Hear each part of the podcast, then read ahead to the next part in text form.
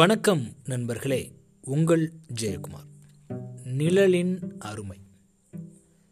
நிழலோட அருமை வெயில் காலத்தில் தெரியும் அப்படின்னு சொல்லி சொல்லுவாங்க. ஒரு மரம் இருக்குது அந்த மரம் எப்பயுமே நிழல் கொடுத்துட்டே இருக்கு. ஆனால் அந்த மரம் ஒரு நாள் அகற்றப்படுது அப்படின்னு வச்சுக்கோங்களேன். வெயில் காலம் வருது. கோடை வெயில் சுட்டு எடுக்குது. அப்போது நம்ம மனசில் டக்குன்னு வர்றது என்னென்னா அந்த மரம் தான் ஆஹா இப்போது அந்த மரம் இருந்திருந்தா எவ்வளவு உதவியாக இருந்திருக்கும்?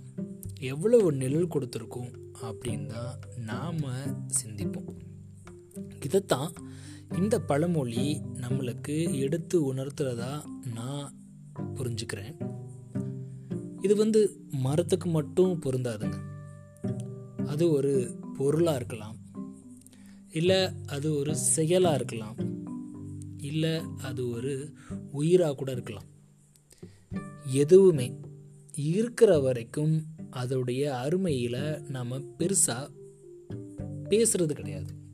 அதுவே அந்த பொருளோ அந்த உயிரோ இல்லை அது வந்து மறைஞ்சிருச்சு அப்படின்னா அப்போது அதோடைய அருமையை நாம் நினச்சி பார்க்குறது உண்டு.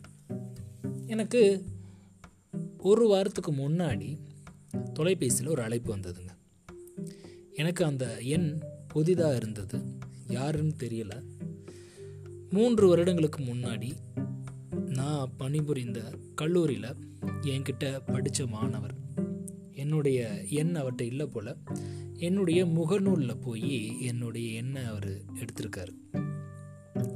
அவர் சொன்னதும் பேரை சொன்னதும் நான் டக்கு அப்படின்னு சொல்லிட்டு அவருடைய பேரை நான் வந்து புரிஞ்சுக்கிட்டேன்.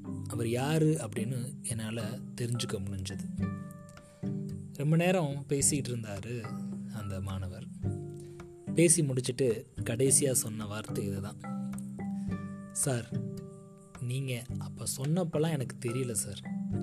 இப்போ தான் வாழ்க்கைன்னா எனக்கு என்னன்னு தெரியுது சார். நீங்கள் அப்போவே சொல்லுவீங்க ஒழுங்காக படிடா நல்லா படிடா எந்த உதவினாலும் நான் பண்ணுறோம் அப்படின்னு நீங்கள் சொல்லுவீங்க. அப்போல்லாம் நான் விளையாட்டுத்தனமாக எடுத்துக்கிட்டேன் சார். ஆனால் இப்போது என்னுடைய வாழ்க்கையை நான் நினச்சி பார்க்குறப்போ எனக்கு ரொம்ப கஷ்டமாக இருக்குது ஒருவேளை நீங்கள் இப்போ சொல்லியிருந்தப்போ நான் நல்லா படிச்சிருந்தேன் அப்படின்னா நேரம் நான் நல்ல நிலைமையில் இருந்திருப்பேன் சார் அப்படின்னு சொல்லி சொன்னான். இது வந்து பெருமைக்கான விஷயம் இல்லை. இது அந்த மாணவன் என்கிட்ட சொன்ன விஷயம். நான் உள்பட நிறைய பேர் ஏதாவது ஒரு விஷயத்த நம்ம இருக்கிற வரைக்கும் அதோட அருமை தெரியாமே இருந்திருப்போம். அவங்க இல்லை இல்லை அந்த பொருள் இல்லை அப்படின்னா நம்ம ரொம்ப வருத்தப்படுவோம்.